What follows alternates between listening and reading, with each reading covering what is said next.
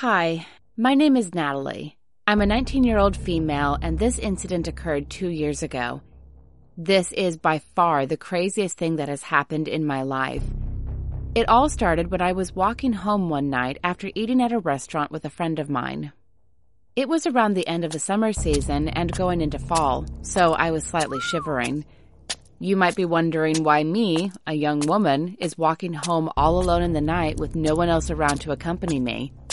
Well, I wasn't carrying anything close to value like a purse, so no immediate theft target besides me myself. Then again, I learned karate in a course of four years, so I thought I could put up a fight if I needed to. Anyways, I'm a bit embarrassed to say this, but I was very distracted smelling my armpit since it stank so much at that moment that I didn't notice someone in front of me with her back turned. We collided and I apologized. The person I bumped into was a girl who looked slightly older than me, maybe two years. When she first saw me, her expression glowed in awe. I asked her if she was okay.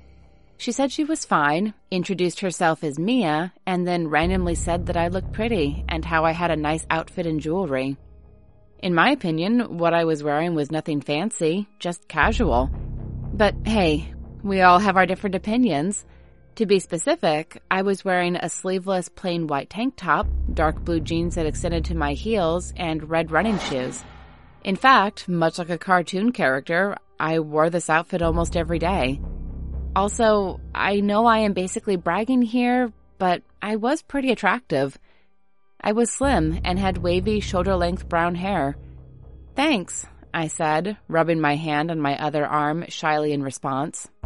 Lastly, I was wearing no jewelry at all.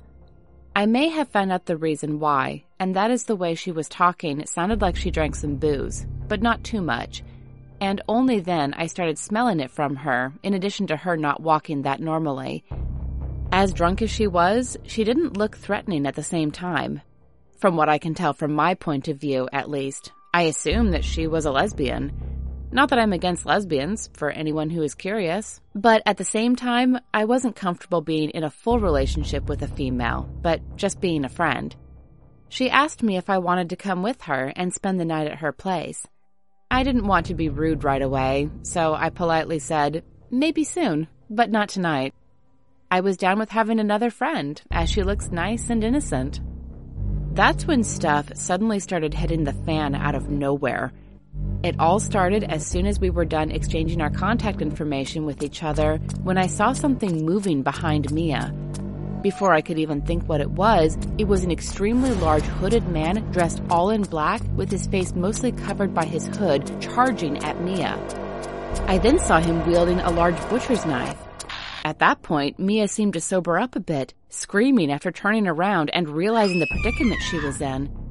Before I could do something, I watched in horror as he grabbed her and started thrusting the knife into her right arm and started to violently cut it off.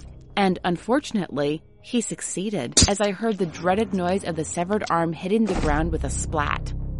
I knew I had to think fast before things went from bad to worse. The man didn't seem to really notice me when I first saw him, so I quickly tackled him to the ground, pinned him, then punched him in the face a few times. I grabbed the knife from him and threw it a good distance from him. I saw his face bleeding pretty good from my blows. I wasted no time as I told the girl she could come with me to my house so she can be safe, and we both immediately sprinted for my place. Amazingly enough, after what has happened to her, it seemed that the alcohol she drank numbed the pain quite a bit, so she was still able to run under her own power. After what seemed like forever, Taking a few detours and looking back to make sure we weren't being followed, we finally reached my place. We got inside, with Mia still rapidly bleeding. My parents were home, and they were really scared and confused as to what was going on. I told them I can explain later, and that for now they need to call 911. I told them the location of the attack, which luckily I still remembered where it happened.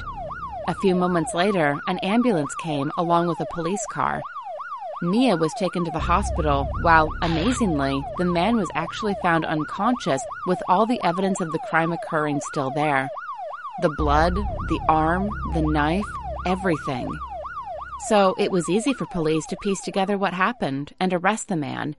Since then, Mia has made a full recovery in the hospital, and we ended up being good friends. She even started to take karate classes herself. Despite that, she still wanted me to walk with her to have each other's backs. What can be learned from all this in the end?